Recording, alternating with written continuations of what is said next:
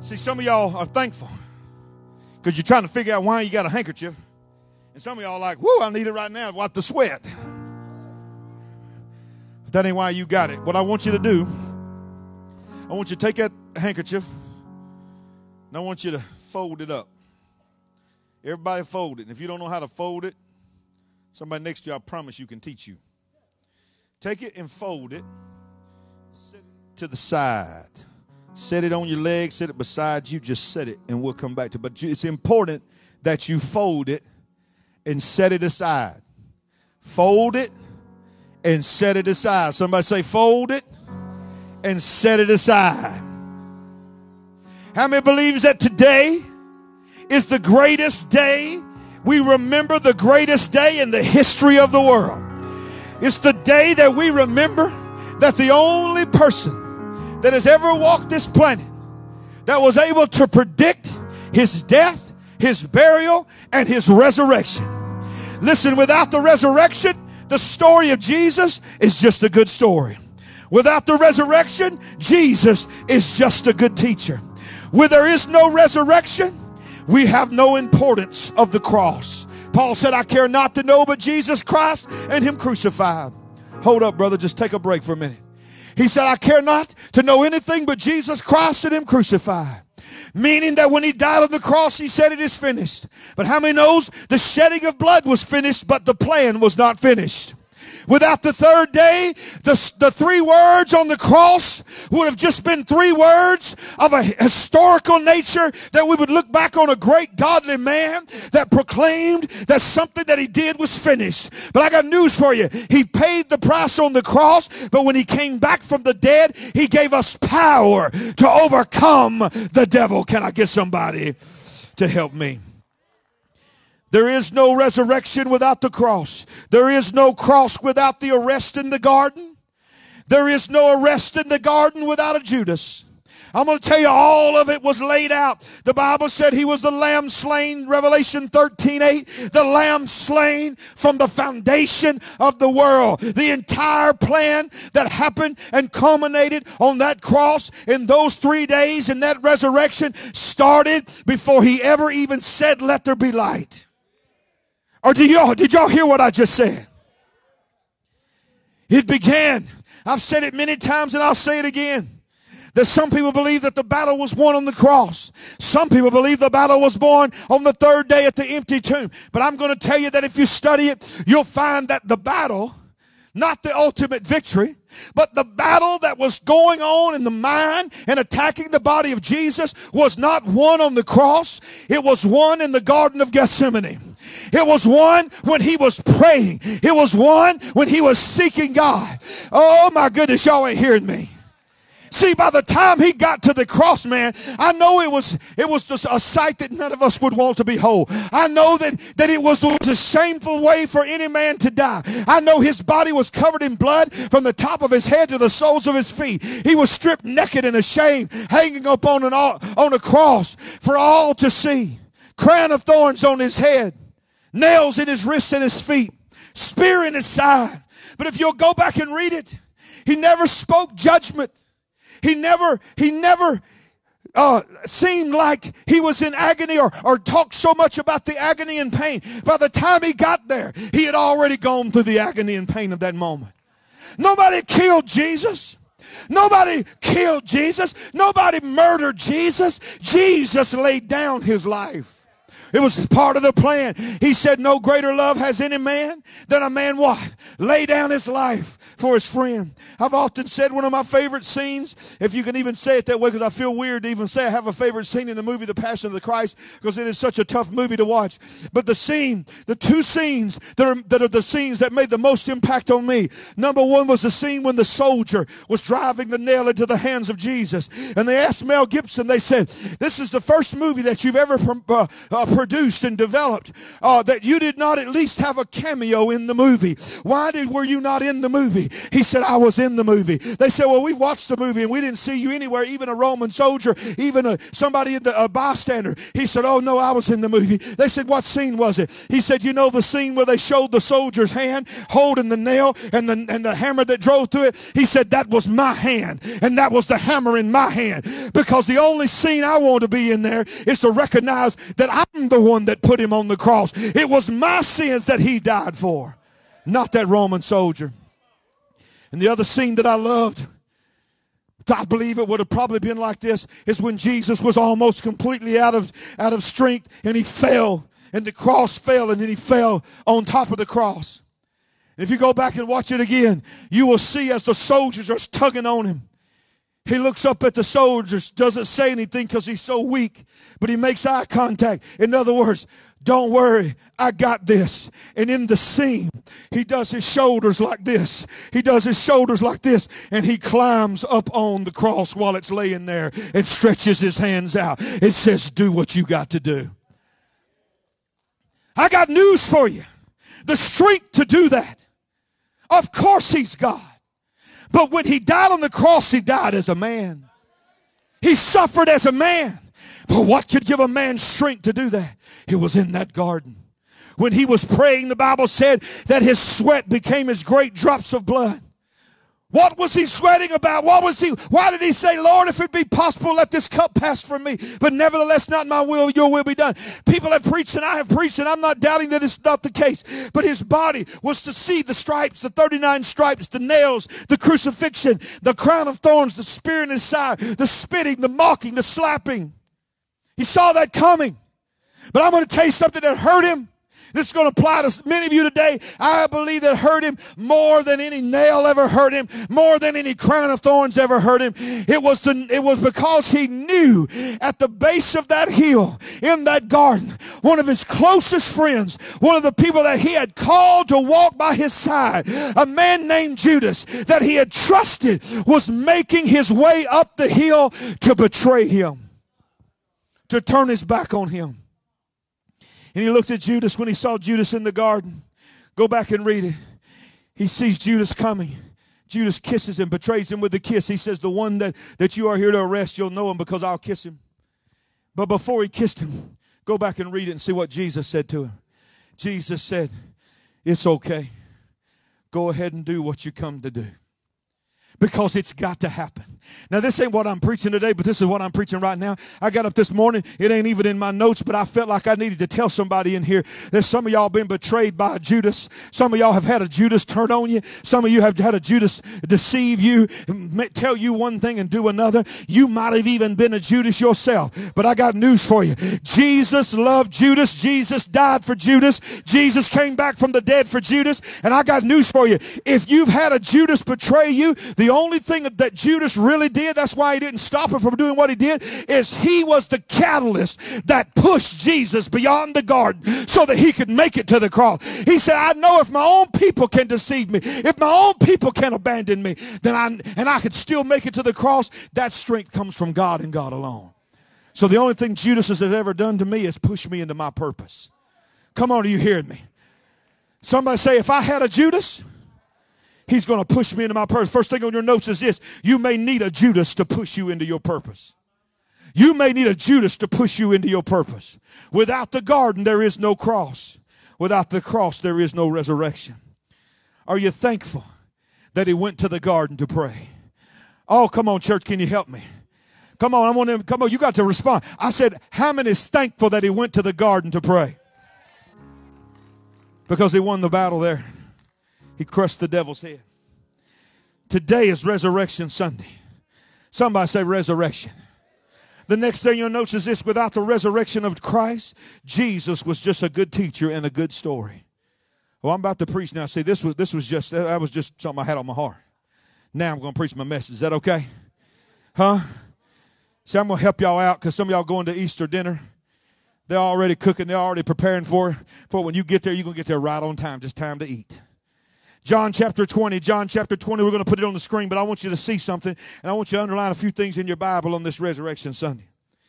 Now, the first day of the week, Mary Magdalene went to the tomb early. Somebody say early. Now here's the one you're going to underline or highlight in your Bible. While it was what? Still dark. Say it loud. While it was what? Still dark. Not like we portray it in the plays where we show them coming at sunrise. No, she got there while it was still dark and saw that the stone had been taken away from the tomb. Then she ran and came to Simon Peter and the other disciples whom Jesus loved and said to them, They have taken away the Lord out of the tomb and we do not know where they have laid him. Peter therefore went out and the other disciple. Isn't it funny that John's writing about himself? He, he's, trying, he's trying to be humble. Y'all see that? He's trying, he don't want to say, and me and Peter took off running. He said, Peter took off running and another disciple. He's talking about himself. But watch, watch how humble he really is not in just a minute. Whom Jesus loved. Watch that. He said, Peter come running, and then that other one that Jesus really loved. Come on. And that was that was him. He was right about himself. He's known as the beloved, John the beloved. Come on, he said. So so Peter therefore went out and the other disciple, and they went to the tomb. Now watch this. They they went out to the tomb and the Bible says in verse 3 Peter therefore went out and the other disciple John and were going to the tomb. So they both ran together. Watch this humility here. They took off running together, but the other disciple outran Peter. He had to throw that in there. Jesus loved me and I'm faster runner than Peter. I just I see things like this. People don't see this in scripture sometimes. I see it. He said, I just want to let you know I outrun him. I know he's the rock and everything, but he's slow. And it said John came to the tomb first. Now look at verse 5. And he stooping down, John, looked in and saw the linen cloths lying there. Yet he did not go in. Why? Because of honor. He was waiting on Peter. Then Simon Peter came following him. There he took another dig at him one more time. He still just got there. I not only beat him, I done had time to look in there, come back out and wait on him. Come on. And then Simon Peter came following him and went into the tomb. Now, watch this. And he saw the linen cloth laying there, the burial cloth. Many call it the shroud. Verse 7 is the key. New King James says this and the handkerchief mm, that had been around his head, the KJV calls it a napkin. Everybody say napkin. That's what, see, it's a, we call it a handkerchief, but if you go to a nice restaurant, they got a cloth napkin, don't they? Made out of probably even thicker material than this. So, so the original word actually means napkin. It's called the face napkin. And the handkerchief or the napkin that had been around his head, watch this, not lying with the linen cloth, but folded together in a place by itself. Mm. Then the other disciple who came in the tomb first, now you got to get this, went in also, and when he saw what Peter saw, he believed. See, when he looked in, all he saw was the, was the shroud. He didn't go in far enough to see the napkin. If the shroud's laying there the way it was laying there, somebody could have come in and stole the body and just tried to get out of there quick and just threw the shroud there. But when he stuck his head in there and saw the shroud laying off to the side, not just the napkin laid over to the side by itself, but folded up neatly and laying by itself. He knew there ain't no way no thief who was running in fear of the Roman Empire would take the time to fold the napkin. Come on, somebody. Oh, y'all ain't hearing me. Is anybody alive in here? When they saw the napkin, something changed. For as yet they did not know the scripture that he must rise again from the dead. Then the disciples went their way and went into their homes. It's 11:31 if you're taking medicine. I'm going to preach for 29 minutes. Is that okay? Somebody say, Preach, preacher. Oh, by the way, to all our guests here today, man, we love you so much. I want you to know. Can we just show our guests love one more time? And I hope y'all come back next Sunday. But we would you would bless us so much. Thank you for, for being with us today. But I want to show you something. I want to break this down. The first thing I want you to see is this. It says that when Mary arrived and the stone had been taken away. We preach about that. We preach about Peter. We preach about John. We preach about Peter being seeing Jesus, mistaking Jesus. Another gospel tells that story. But we miss, I think, some of the most important things. One of the most important things is this it was still dark. Somebody say it was still dark. See, you got to understand something. That's why we have a sunrise service. We don't have them, praise God. I ain't got none of y'all, none of y'all show up for sunrise service. But that's why the church, other churches have sunrise service. I did a poll one year in our church. I said, how many? I was in the middle of a Holy Ghost service, David. I mean, people shouting me down. And right in the middle, I said, this is a perfect time to ask. I said, how many of y'all next year would come to a sunrise service? Raise your hand. Crickets. Crickets. I, I was like, okay, I get it. Because I ain't having one by myself. I ain't getting up on Easter morning and watching the sun come up by myself. I do that on my back porch. Come on. But that's why they have the sunrise services because the celebration that happened when the moment of awareness happened, it was just before the dawn, not at the dawn. It was still dark. Woo! Could y'all hear me? See, how many know sometimes we got to go through some dark places? Sometimes we got to go through some places where it don't look like anything is happening. Oh, but I got news for you. And you need to get this in your spirit. The next thing on your notes is this God has always done his best work in the dark. Oh, y'all didn't hear me. Some of y'all would have shouted if y'all had got that. God does his best work in the dark. Mm. Well, can I get somebody said, man? Oh, yeah. Watch this. Let me, let me prove to you. Genesis 1 1. You ain't got to turn there. We'll put it up on the screen. Genesis, the very first scripture in the Bible. In the beginning, God created the heavens and the earth. And the earth was without form and void. What's the next word? And what? Darkness was on the face of the deep. And in the midst of darkness, Oh, y'all ain't hearing me.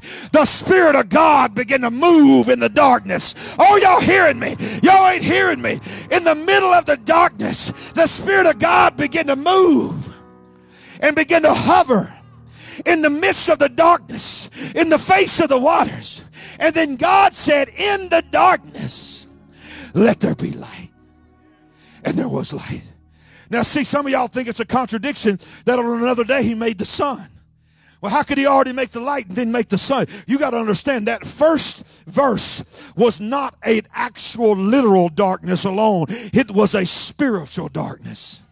It was a darkness that had been created by the fall of Lucifer in sin, and he had to pierce it through the atmosphere. So he moved in the midst of the darkness of the rebellion of Lucifer himself. And he stood in the midst of all the darkness that Lucifer had created for him, owns his own little kingdom. Because how many knows the devil likes to work in the dark? Am I good? Is this good preaching? Say amen. He said, and I'm going to show you before I ever make the sun, before I ever make the moon, before I ever make the stars. I'm going to step into the darkness and the void of space. And I'm going to move in the darkness. I'm going to show you something else. It's something powerful. Go back and read your Bible. We ain't got time to go over it today. Look at your neighbor and tell them it's time to start reading your Bible. Some, look at somebody else say, You're going to be a Christian, read your Bible. Huh? What's this? Right after he said, Let there be light.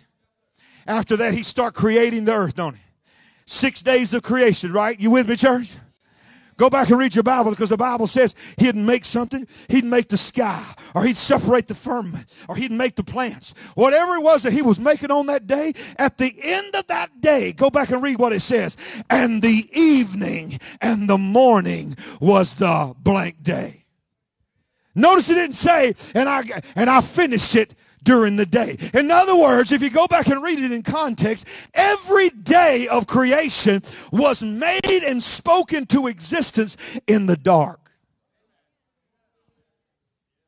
Y'all didn't hear me. And when they came out and began to walk in their fulfillment of what the purpose for which God had created them to exist, they were revealed in the light. But they were created in the dark. Oh, y'all ain't hearing me. God does his best work in the dark. Jesus' body laid in that tomb for three days. It wasn't just sealed with a stone. The Bible says, out of fear that Pilate and others thought that someone would steal the body, they put Roman guards on the outside. But that wasn't even enough, Jim. You know what else they did? They sealed it with the seal of Pilate. You go back and study, it's not just a stamp. They took a tar substance, a, a, a, substance that dries, and they almost like what we would use as caulk, and they sealed all the way around the stone, and it would dry quickly on the same day. Because if anybody ever budged the rock, even if they tried to get it open and they couldn't, it would crack the seam of that seal, and they would know that the rock had been tampered with. Are y'all hearing me? So that means that inside that tomb, where the body of the King of Kings and the Lord of Lords laid, there was not any way for light, natural or man made, to penetrate that cave, that sepulcher. It was as dark as it could be. Is this good preaching? It almost reminds me of how when God in the Old Testament gave instructions to Moses and the Levites to build the temple, the tabernacle. And the Bible said when they got to the Holy of Holies, there was a veil that was placed there. Come on. The veil that separated the, the outside world from where the glory would reside upon the Ark of the Covenant.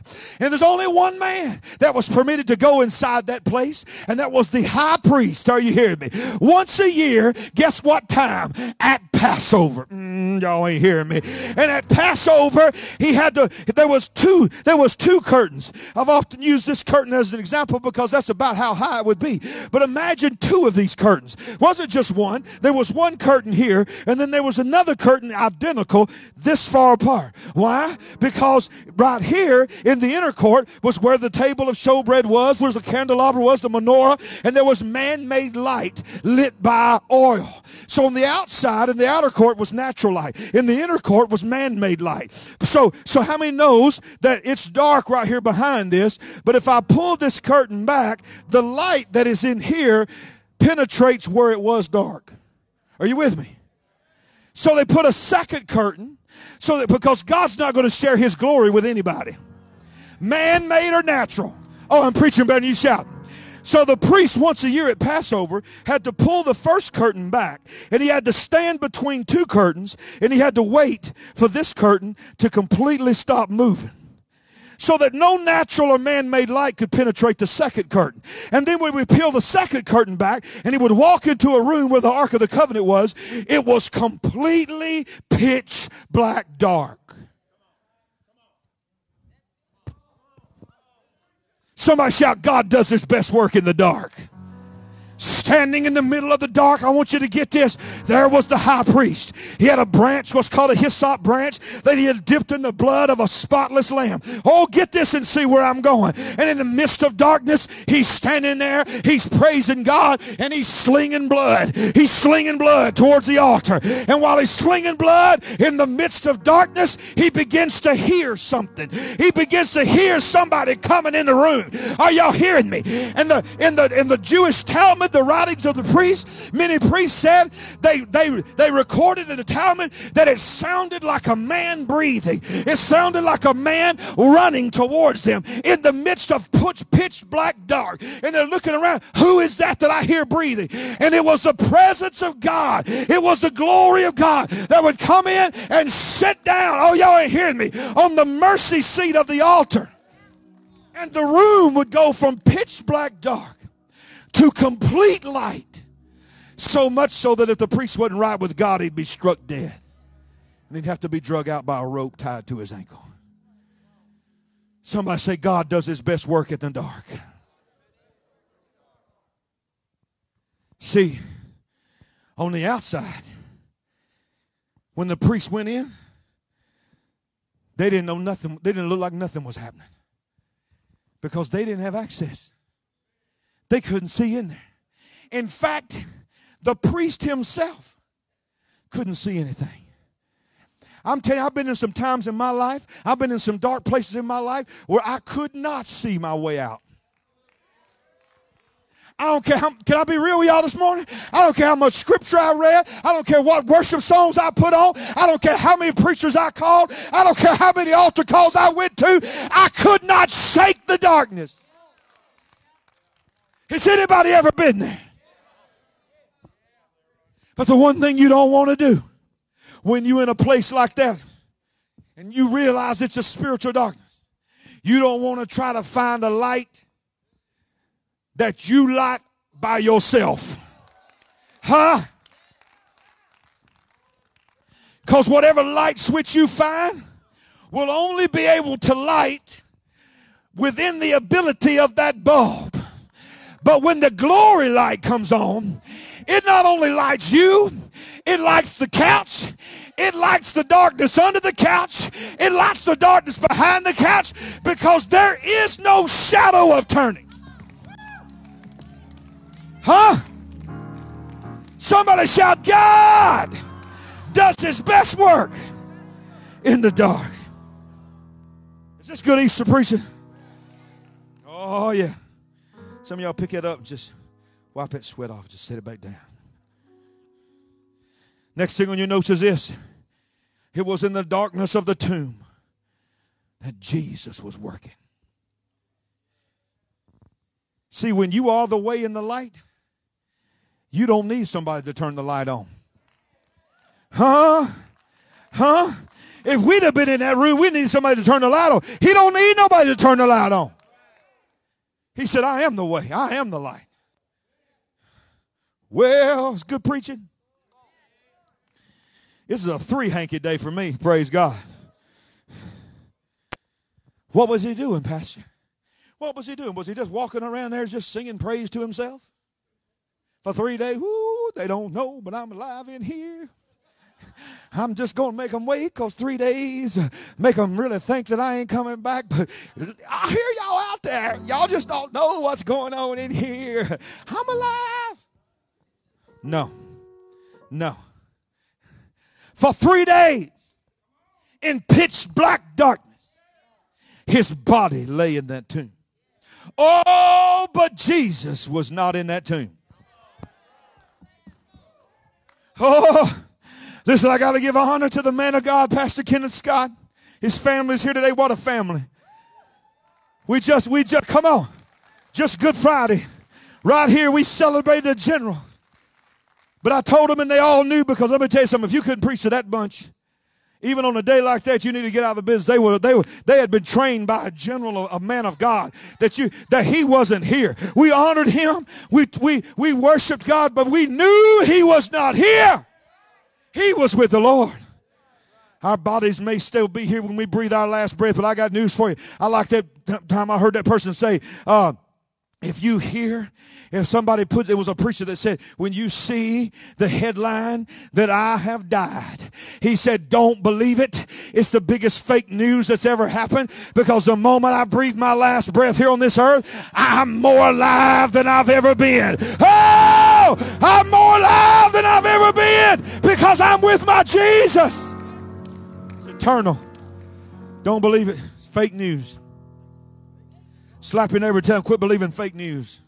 And I'm not talking about on the news. I'm, I'm talking about when the people try to tell you that God ain't real. When the people try to tell you it don't make sense. It don't make sense. It's fake news, baby. 2,000 plus years, people are still, there's no way something fake and made up would have billions of people all over the world 2,000 years later today praising God for the resurrected Savior, Jesus Christ. I gotta hurry. What was he doing, Pastor? Ephesians 9 verses, excuse me, Ephesians 4 verses 9 through 10 says this. Now this, he ascended. How many know somebody said that's Jesus? We're talking about Jesus. He ascended. What does it mean? But that he also, watch this, first descended into the lower parts of the earth. He who descended is also the one that ascended far above all the heavens that he might fill all things. Well, while darkness filled the tomb, Jesus was walking in the spiritual darkness himself. He walked into hell. The Bible said during those three days, Jesus left that tomb, the real Jesus, the Word of God that was made flesh and dwelt among us, went down into hell. Go read your Bible. And the Bible said he took the keys of death, hell, and the grave. Well, I wish I thought I'd have somebody get excited about that. He made an open show of the devil. He kicked open the gates of hell and said, Take me to your leader. Well, let me tell you something. What kind of man would I be if I invited you over my house to watch a movie and you got to my house and I'm standing out in front of my house and, and you say, Well, I'm here, let's go in. And uh, you, we're here at your house. You invited me to your house. It's got your name on the mailbox, got your name, a big old R on the side. I guess that's for Raglan. This must be your house. Let's go on in because you're the man of the house. What kind of man would I be if I look back at you and say, Well, I ain't got no key? I got to wait for Sandy to get home to let me in. Huh? You going to look at me and say, What kind of man are you? I don't think you know kind of man that you can't you can't even be trusted with keys to your own house. Some of y'all scared to death of a devil that ain't even got keys to his own house. Y'all scared of a devil that ain't even got keys. Next time the devil start trying to mess with you, just get your keys out. Just say, well, at least I got keys. You stupid, toothless imitation lion. Some of y'all fear. The Bible said he's like a lion. He ain't a lion. This ain't this ain't the devil, y'all. We ain't got this up to tell you that the devil's like a lion that goes about seeking whom he may devour. No, this is because of the lion of the tribe of Judah. Jesus. See, Jesus, you don't want to mess with that lion. But the lion that's like a lion called the devil, he ain't even got his dentures in. Jesus knocked his teeth out, but some of y'all still being gummed to death. I gotta hurry. Some of y'all like, I'm going to grandma's today, Pastor she's got that coconut cake or whatever. Don't you make my cousin get that before me. Hurry up. While darkness filled the tomb, Jesus was in hell, taking the keys of death, hell, and the grave. Woo! Are y'all hearing me? Now, I got to tell you something. Not only that, he went to this place called Abraham's bosom, where all the Old Testament saints went. That's why you hear the story of the rich man and Lazarus. You know, rich man, you know, he dies, he's buried. But Lazarus is in a place called Abraham's bosom where all the saints that believed in God in the Old Testament reside. Jesus walking, can you imagine? Walking in. And there's David.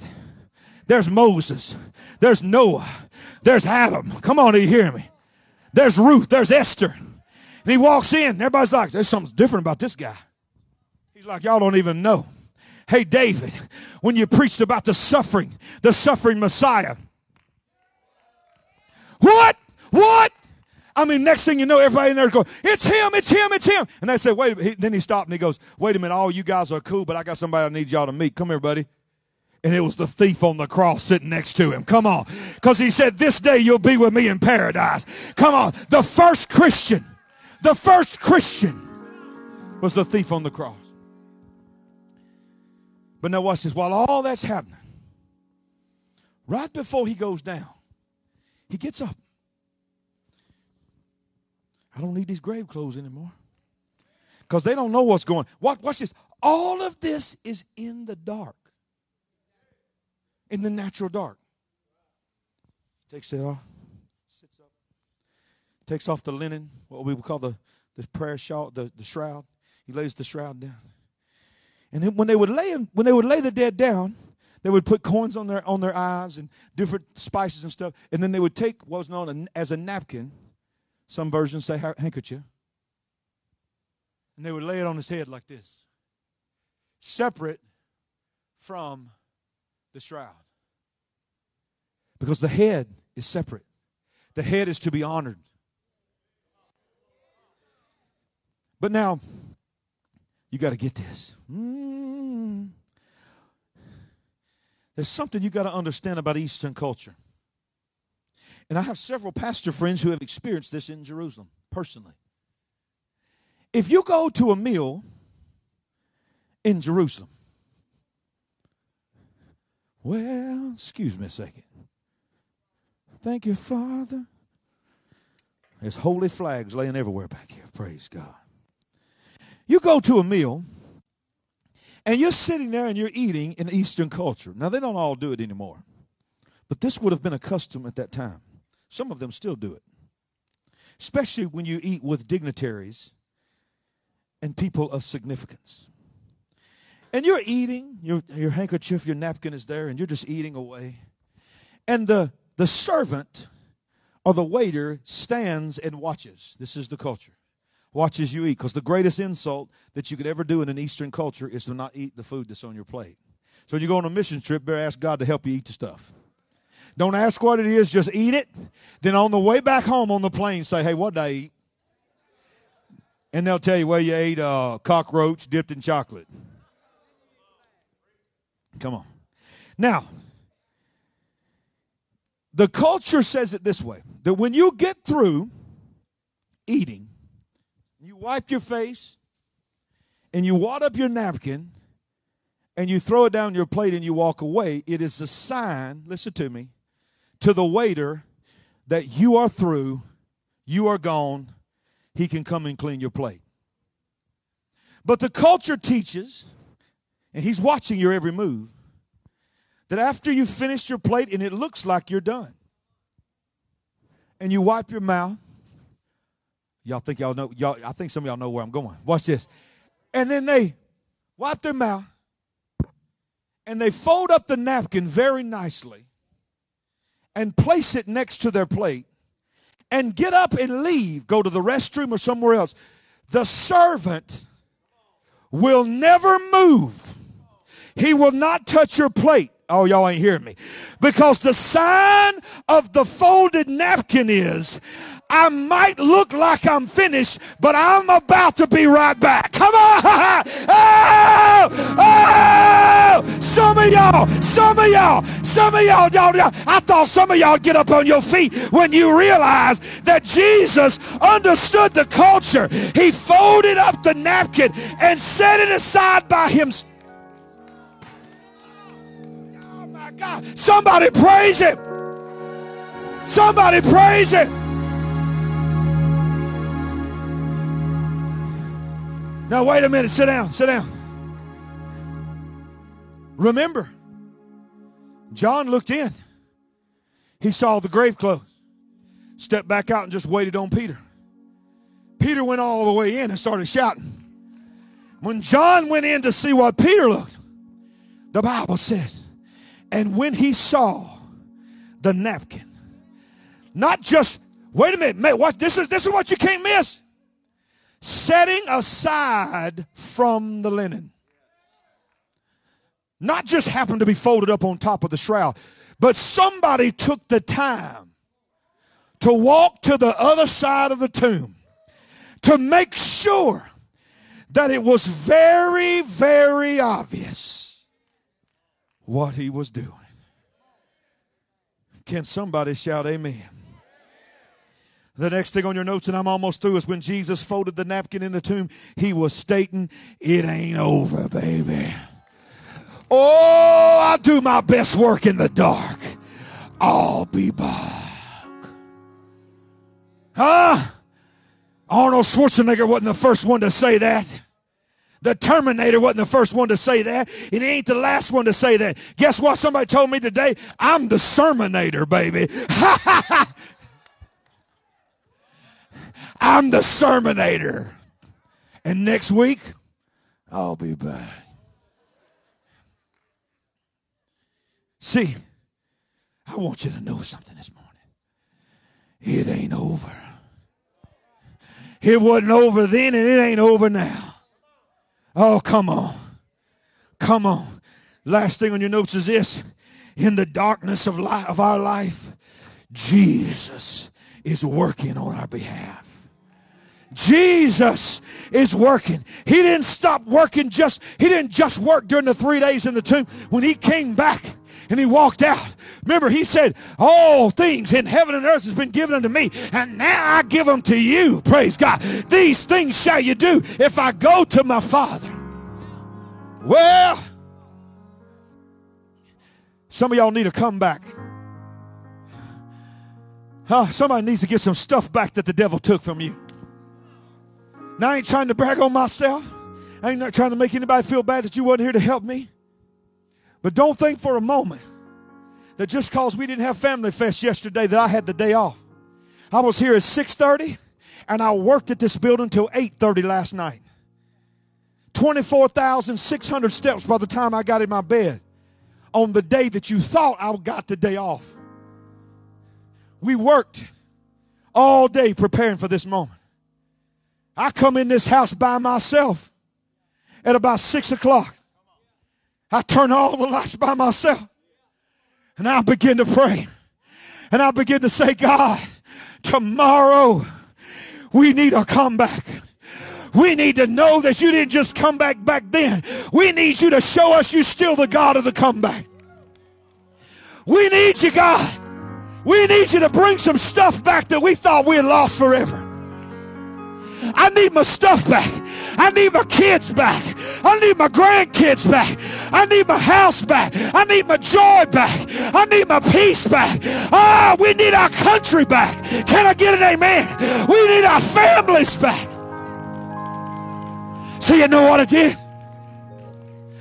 Every single handkerchief that you see sitting on your seat today was in the hands of your pastor last night by himself. I walked to every seat and I said, I need to come back in Jesus' name. We need to come back in Jesus' name. We need to come back in Jesus' name. It took me an hour and a half, an hour, a little, little less than an hour and a half to fold, because it didn't come folded, to fold every single handkerchief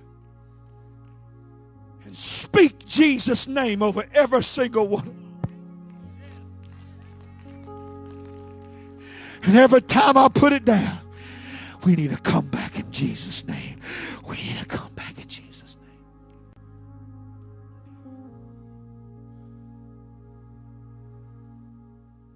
I want you to know something. It may look like a simple handkerchief, but it's more than that today. Number one, because your pastor prayed over it, it's a prayer cloth.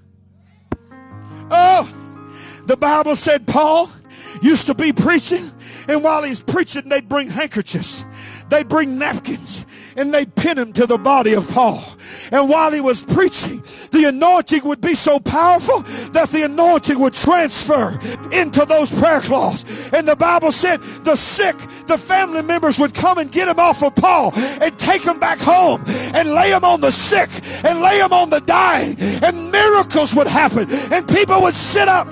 They'd stick him up under pillars of people, kids who backslidden could slide it up under their car seat, slide it up under their pillow, stick it somewhere where they don't know about it. And then all of a sudden they're going to start acting weird. I've seen it happen. I've seen it happen time and time again.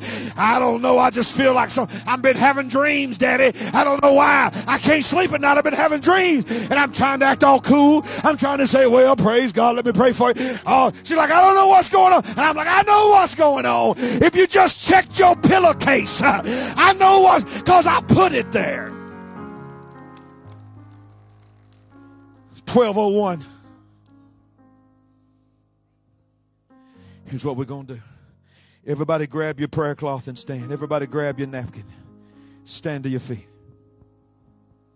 Come on, grab one. If you don't have one, we got some extras, I think, in the back. If you don't have one, everybody needs one. Everybody needs one. Hold them up all over this house. Come on, I want you to look around. I want you to look around. Everybody just make take the time, take a few seconds to look around. Take a few seconds to look around and see this crowd. Every one of those napkins represents something that's about to come back. Every one of these napkins that's being held up represents restoration, represents healing, represents grandkids and kids coming back to Jesus. Oh, hallelujah. Hold it up and say, Jesus, You led by example when you folded the napkin. As I hold this napkin up, I declare in the name of Jesus, the napkin is still folded. Oh, y'all didn't hear that. See, wait a minute. You didn't hear it? Hold it up. Hold it up. We have no record of anybody unfolding the napkin because it didn't just mean I'll be back in three days.